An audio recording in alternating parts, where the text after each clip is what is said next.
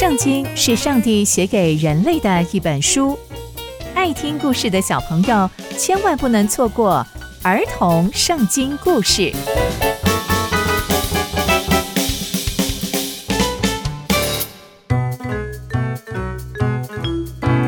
各位亲爱的大朋友、小朋友们，大家好，我是佩珊姐姐。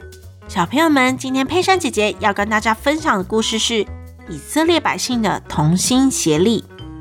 我们在上一集说到，以色列人因为摩西到西乃山上四十天，就要求亚伦为他们造一只金牛犊，还把金牛犊当成是神来祭拜，这让上帝非常非常的生气。但因为上帝想起与人立过平安之约，就没有灭绝这群以色列人。那接下来又会发生什么事情呢？让我们继续听下去吧。摩西因为看见百姓拜金牛犊，就非常非常的生气，就把上帝用指头写的石板摔破了。上帝就吩咐摩西说：“你要再凿出两块石板，跟之前一样，我要写字在石板上。”摩西就照着上帝的吩咐做了，凿出两块石板，并且把石板带到西乃山上去。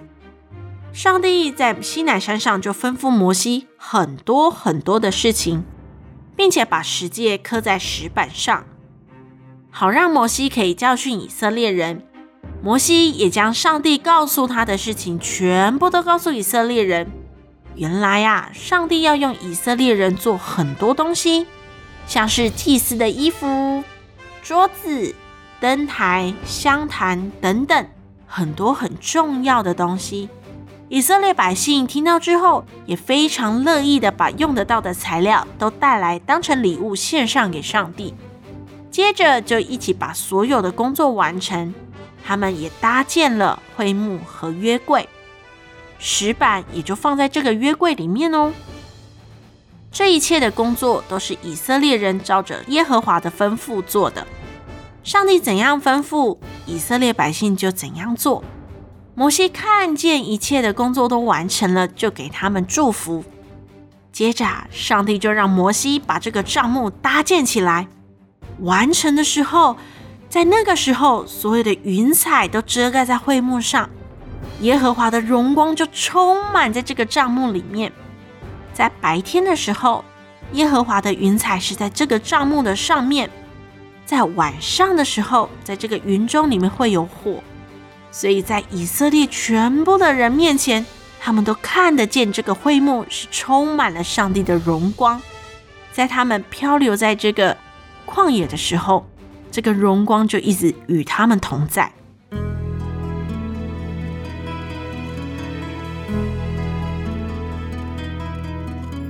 从今天的故事，我们知道上帝真的非常爱以色列百姓。即使以色列百姓常常惹他不开心，但上帝还是把非常重要的任务交给以色列百姓，就是让他们一起搭建了会幕和约柜。上帝也透过搭建会幕和约柜，再次让以色列人可以感受到上帝与他们同在的美好。那接下来以色列人又会发生什么事情呢？让我们一起听下去吧。刚刚佩珊姐姐分享的故事就在圣经里面哦，期待我们继续聆听上帝的故事，下次见喽，拜拜。